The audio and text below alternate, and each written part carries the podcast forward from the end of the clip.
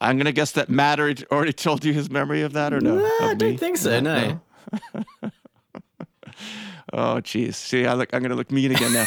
but um, uh, w- the way he tells the story is that uh, when he showed me the lyric, when he showed yeah me the singing, the vocal part for the song, that I said, "Oh, you're taking a a, a really good song and you're ruining it. You're ruining it."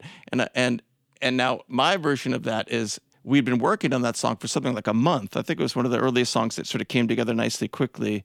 And and the first month it was an instrumental song. There was there were no vocals. And the the first thing first time I became aware that there were going to be vocals is when someone made me import the vocals from a demo into what we'd done. And yeah, it sounded terrible because I mean Yeah.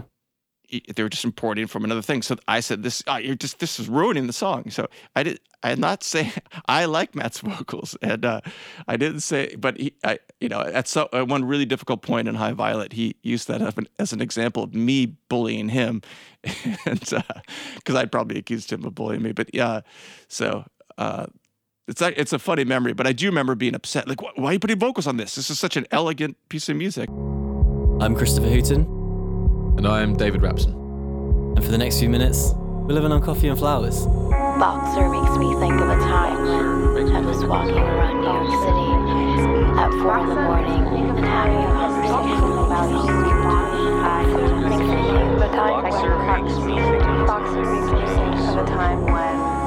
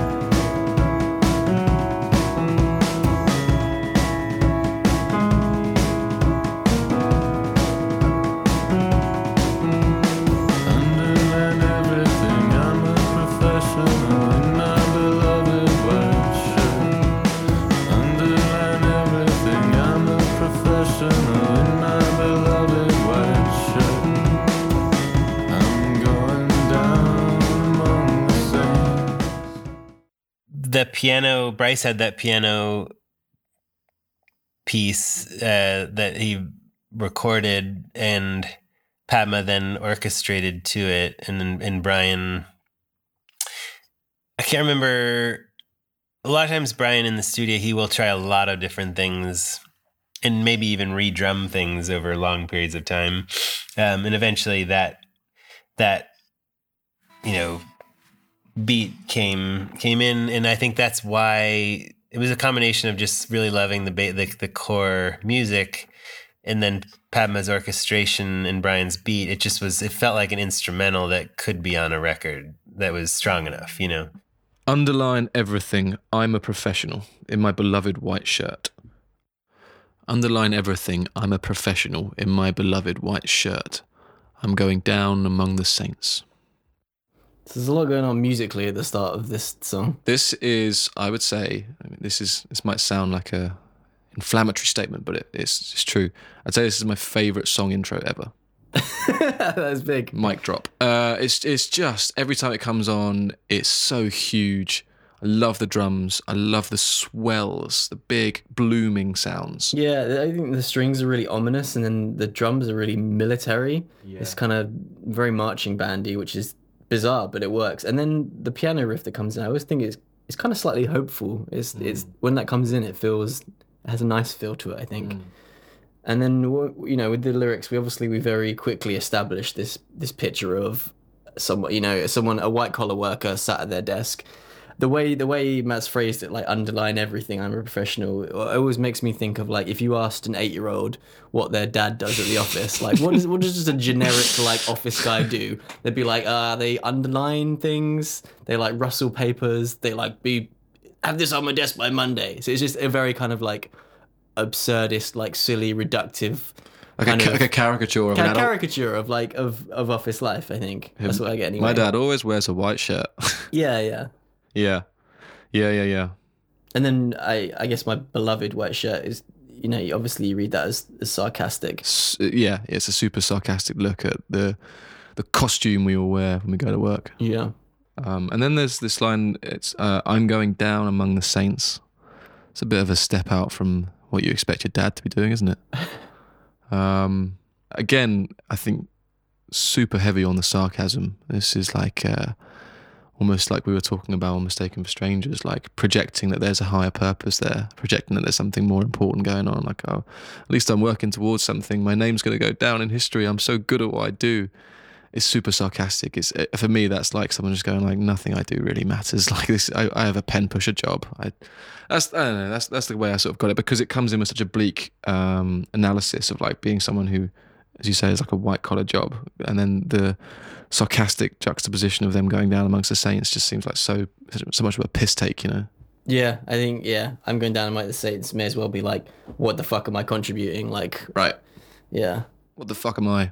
How am I going to be remembered? Oh, Yeah. for being a middle manager in this branch. Yeah, it's it's heavy on the sarcasm and quite quite bleak. Raise our heavenly glasses to the heavens.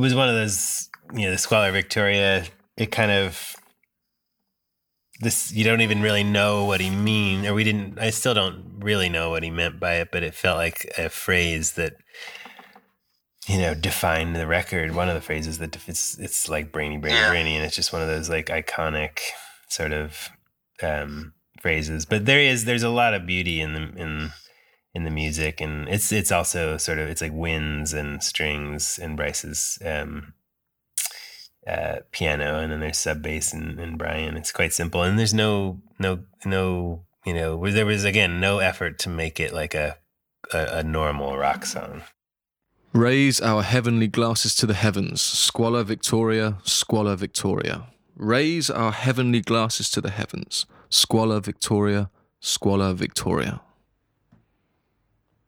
It's like a chant. It is. It's like, obviously, you know, it's the, these collisions of like the ideas of like squalor and victory. I, I kind of, I imagine it to be, it kind of speaks to that white collar culture of superiority and it kind of married to like libidinous success, you know, like a, like a kind of a Wall Street banker who's, has this feeling of superiority, but also kind of knows that what they do is ridiculous.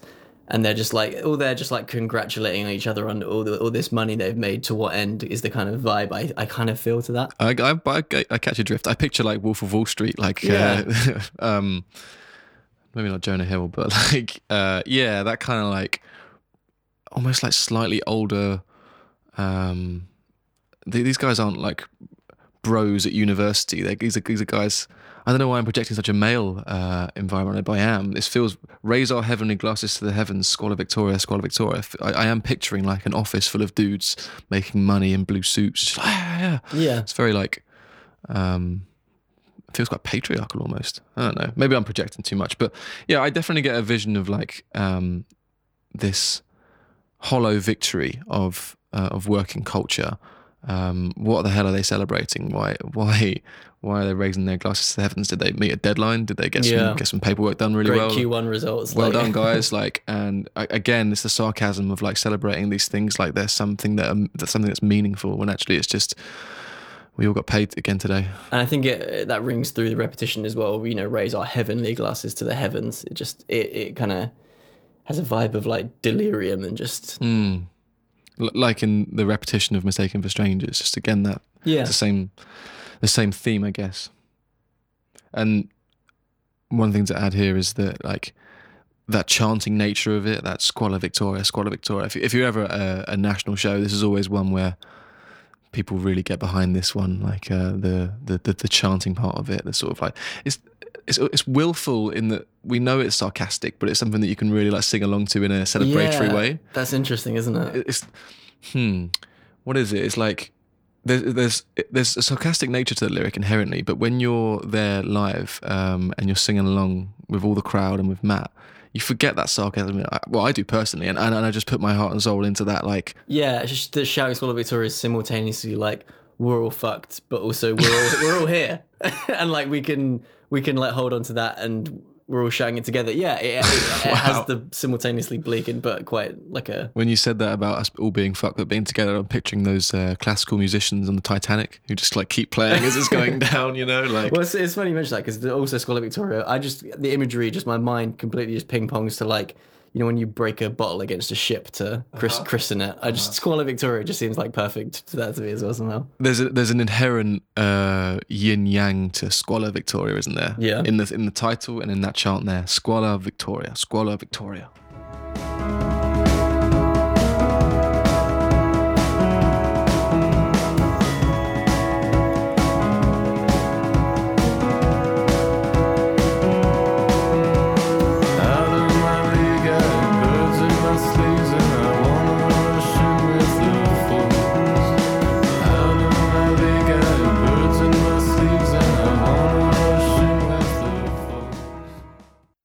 Out of my league, I have birds in my sleeves, and I want to rush in with the fools. Out of my league, I have birds in my sleeves, and I want to rush in with the fools. Now, like at the beginning of this, you said that it's your Scarlet Victoria has your favorite intro on the album. I That I is correct. I would go as far as to say I think this is my favorite national lyric of of the whole discography. We need like a, a bomb sound there. Yeah, like, we do. We should a get klaxon. we need a soundboard on this yeah, I, I, you know, yeah, I just, I love it. Like, if I had to get a national lyric tattooed on my forehead, I'm not a trap artist. So I'm, I'm not into t- forehead tattoos. But if I did, it would be this. I don't know. It's just something. It's just such a beautiful image. Um, you know, the idea of wearing these like button-down shirts, but all these wild and creative ideas are still in you and just kind of waiting to escape if you only could kind of let them out you know, I, I want to rush in with the fools. Corporate culture, it, like it, it can be so self-serious, and where it tends to reward like politeness and just being, you know, an, an adult.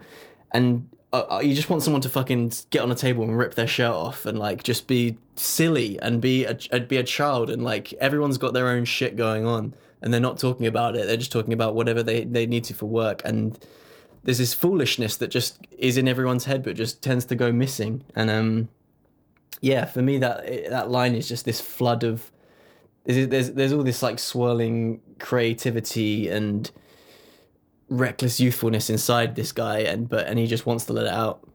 Absolutely. Um, I guess out of my league is the only thing I haven't spoken to there, but well, I'll, I'll, I'll pick that up because it's, it's one that I really, uh, it sticks with me. When I say out of my league, I really think of uh, imposter syndrome.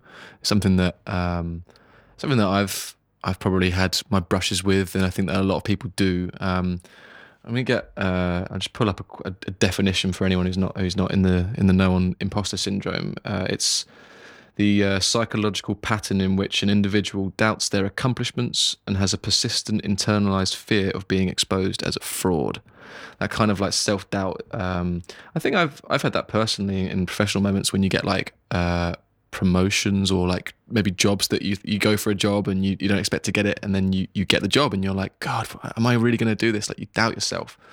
And um, out of my league is such a succinct way of just putting that. And this very much to me is a song about um, the the the pressure and the anxiety in the workplace and, and maybe the question that it's even important at all. And um, feeling out of your league in the in the workplace is something that I've I've personally felt myself and I think a lot of people do also and I think the majority. I think mm. I think everyone feels that way. Like what it doesn't matter what you're doing, you don't feel qualified to be doing it. You feel like it's just you're just waiting to be found out. We all just feel like a fucking idiot. We all have these interior monologues that are ridiculous, and you don't feel like you really belong or that you should you should be there. But that and I, and that kind of creates a paradox in the lyrics because like there's this character who simultaneously feels like he isn't really shouldn't even really be have the responsibility of the job he's got and yet he's also thinking about just wanting to fucking throw that job away and like let these birds out of his sleeves it's kind of an interesting dynamic there The, the, the out of my league line uh, is an interesting one because it it's for the first time, uh, and I think this character is someone that we brought fr- across Mistaken for Strangers and in Squalor Victoria. This is the first time I feel any real sense of like real real sympathy or, or empathy for this person. I really feel like they're a bit trapped and um, and they're in a bit of a tough spot and. Um, I don't know, maybe not a tough spot. You know, they're employed. They're not. They're not breaking rocks in the sun. They have a pen pushing job, I guess. But I just really feel for them. I think that I think that that imposter syndrome, or even just feeling a sense of like a little bit out of your depth in a job, is something that I think a lot of people do, and especially people who you know you push yourself to try and do well. And it just that that line, particularly, I think there is there's a there are strings that come in around that time as well for out of my league. It just really strikes me um, a, a real sympathetic moment on that on that on that line. So yeah the, Um, the string build up in the second verse is incredible it's beautiful, and yeah, I, I, I share your real your real um, affection for that moment in the song. It's a it's a very dear moment uh, in the Nationals catalogue.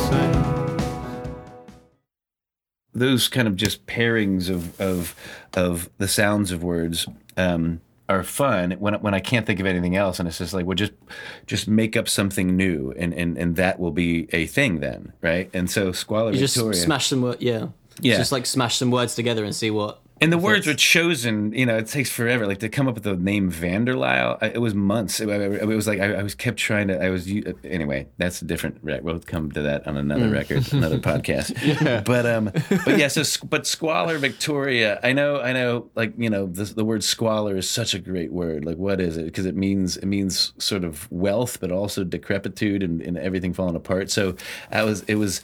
I was a time where I had money for the first time. I was doing well as a job, but I was trying to get out of it and and um and I'd made it. You know, I had I was a creative director and I was I was also a lead singer of a band, which at that point was maybe we might be able to be a real band. And it was like in many many ways I felt victorious yet yet- yet so depressed and just just wanting I also wanting to kind of uh, needing a break from the band too I think at that point after well alligator we were ch- we were chasing stuff so hard and trying to get attention and we finally got some with alligator you know and then we went on tour and, and then the tour kind of was humbling um, um, because uh, uh, clap your hands was was was just was a much bigger band all of a sudden than we were for good for good reason because that, because they, they just wrote a brilliant record and so we were that going into this record and boxer was all trying to recover from that it also felt like a last chance to to be a band. Like who puts out four records that kind of aren't that don't don't get much attention you know? We'd made two that got none one that got a little. If this one didn't get a lot it was over. That's one of those ones where I think after years of loving the sort of chaotic nonsense of that song, when I looked at it again in, in preparation to talk to you guys, I was like, oh, yeah, I see exactly what that's about. Um, and also, that to me, that song is a, such a good song uh, about exactly what he was feeling at that moment. Um, the the pressure of the record. I, I think that's why I, I, I said to you guys earlier that I was a little blissfully unaware of that pressure at the time because I think now that I see it's funny, you've made me sort of think about the songs in a new way. Um, I do see that and how, how clear that is in the lyrics. That sort of anx- a, a kind of career anxiety, I guess. Yeah, I guess uh, it's kind of a masculine thing, I suppose, to want to like hide that and maybe not tell your loved one about how you're feeling sitting there at your I desk. Was- don't know. yeah, I think I was aware, but only to a degree. And also, I was having so much fun at work. I may have been sort of a little absorbed by my own, by my own uh, life right then. Yeah.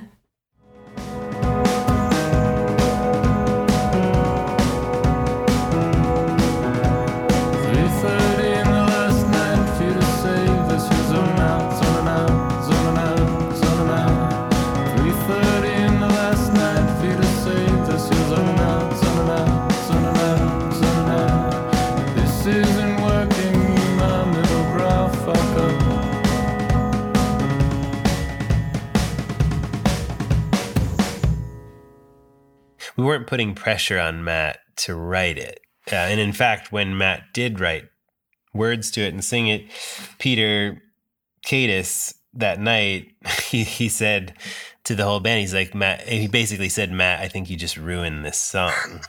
And that was one of the, the kind of, at that time, because Matt and I were having some, I mean, it was like, you know, it's hard to finish a record. And I think we had had a few blow ups, but that one, it was very clear to me that he had just made that song, you know, and so I kind of defended him those were there's always something that brings us back together. So that was the thing at Boxer where I said, No, he's just made this song, Peter, you're wrong. And um but yeah, it was it was he maybe did one or two vocal takes and that was it, you know. And we never we never had the chance to figure out what it like what we later figured out, which is that it could explode in the way that it does live. But I think I'm glad we didn't because on record that might be sometimes those things don't really translate, you know. It could be kind of bombastic or whatever. So 3.30 in the last night for you to save this. You're zoning out, zoning out, zoning out, zoning out. 3.30 in the last night for you to save this. You're zoning out, zoning out, zoning out, zoning out. This isn't working. You, my middle brow fuck up.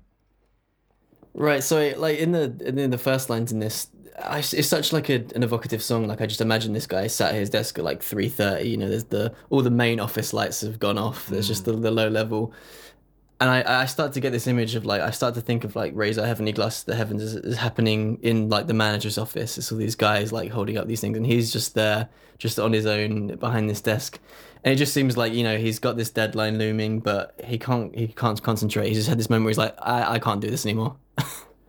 it, it does feel like a cracking under the pressure moment. Um, it could be a deadline, it could be a pitch, it could be a I don't know something whatever he's working on, and and and definitely you know this is when Matt is like is at his best when he writes lyrics that evoke something in everyone. I think in the same way that a lot of people can relate to the earlier sort of like um, the, the the the pressures of the job we spoke about earlier in the song. I think a lot of people, regardless of what industry you work in, are going to listen to this song and hear that line about 3.30 the last night for you to save this zoning out zoning out. You know there's a lot of pressure to save this whatever it is whatever you're working on in this moment you've got to pull it together you've really got to do it and it's 3.30 why the fuck is it so late it's it's like i remember th- this reminds me of like uh, revising the night before an exam and you're like you, you you're trying to patch together what you're going to write in the morning and you're like it's 3.30 i'm now balancing my my research and revision time against the time i want to sleep this isn't going to work fucking and then you're just spiraling and then you're just you know, and i think it's one of those things that and it's one of those times when Matt has really struck something universal, and everyone who hears that can just relate and be like, "Fuck, that is a horrible situation." Do you think as well that it's like almost wanting to burn out on some level? Like you've left, you've left it t- too late. You've left it till three thirty, and you're just zoning out and zoning out. And you know, you, you know, you fucked it. You know, you're gonna miss it. You know, you're probably gonna get fired. But you're almost like let just letting it happen because part of you wants out anyway. Self-destructive. Yeah, yeah. And then uh, then we finish with "This isn't working, you my middle brow fuck up." Like, obviously, it's a really strange syntax on that line. This "you my middle brow fuck up." Uh, you know, this is the this is the narrator talking to themselves, I think, and I've always just read it as like he goes to say, "This isn't working, you fuck up," and then but he like catches himself and is like, "No, you can't stop speaking in second person. It's not you. It's my my. Take ownership for your like your fuck up." Yeah, it's. I mean, I, I a lot of songs are. I'm I'm looking in the mirror, uh, writing them. You know, I'm I'm very much the Travis Bickle of of songwriters. you know, um, so so like yeah, the, the you my middle brow fuck up is definitely like like. I'm talking to myself. You, you fucking idiot. You know. Uh, well, here you are again. You fucking idiot. That's basically um, that. Um, I like to point specifically at people in the audience and like I picked them out you like you're the one middle brow fuck up in the crowd and it freaks people out um but uh yeah almost all, my- all my meanest lyrics are always about me you know I think One main difference between um, Squalor Victoria on the album and Squalor Victoria live is that in uh, in any concert, anytime anyone's been to a national concert, you'll know that at the end of Squalor Victoria is a huge like uh, Matt is Matt is screaming. It's when people go a little bit more nuts, um, and yet it's it's it's not there on the record. And um, yeah, it's just an interesting difference from Squalor Victoria live to Squalor Victoria on the record. I think the pulling in different directions musically from what I, maybe where I was my tendency, you know. And I also wanted to didn't want to give the label a song with me screaming on it because I knew that would be the one they wanted to push, and um, and I didn't want to be I didn't want to be that band, you know. And um, I wanted to I wanted to be a different a different kind of band than like the screamy guy. I was tired of screaming, and so whatever it was. Um, so yet Squalor, it's funny now. Squalor Victoria has this massive explosion scream that we do at the end live. That's not on the record at all. So I was definitely withholding. I, the, the, some of these songs wanted so bad to to explode and, and and wanted and I wanted so bad to scream on some of them, but I think I purposely was like denying that and withholding that. I just out of spite almost. I was I was I was mad at all the screaming. I was mad at all the like exposure and, and me having to flail around on stage uh, to to get any attention. I was kind of bitter. I wanted to like I wanted to I wanted to hide a little bit, but yet the music was blooming, you know, with with with all the influence of all the people that we were with Sufjan living in the neighborhood and everybody doing it. So it was interesting. Um, yeah, I was I was going into a shell and they were coming out. Yeah. 30 in the last night for you to say the zone night, zone night, zone night, zone night. 3:30 in the last night for you to say the zone night, zone night, zone night, zone night. This isn't working, you my ground. Fuck up.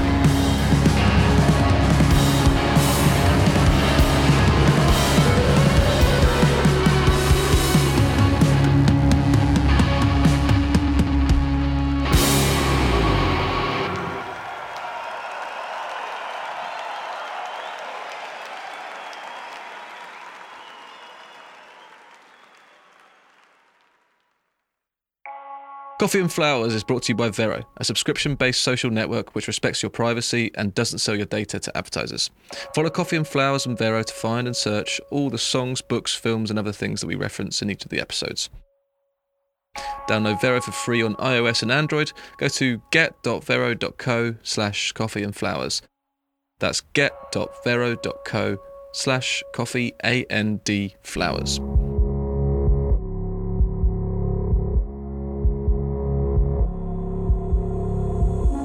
Coffee and Flowers is hosted by Christopher Hooton and David Rapson and produced by Christopher Bolson. Julian Wharton composed the theme and engineers the show at the Bison Room in London.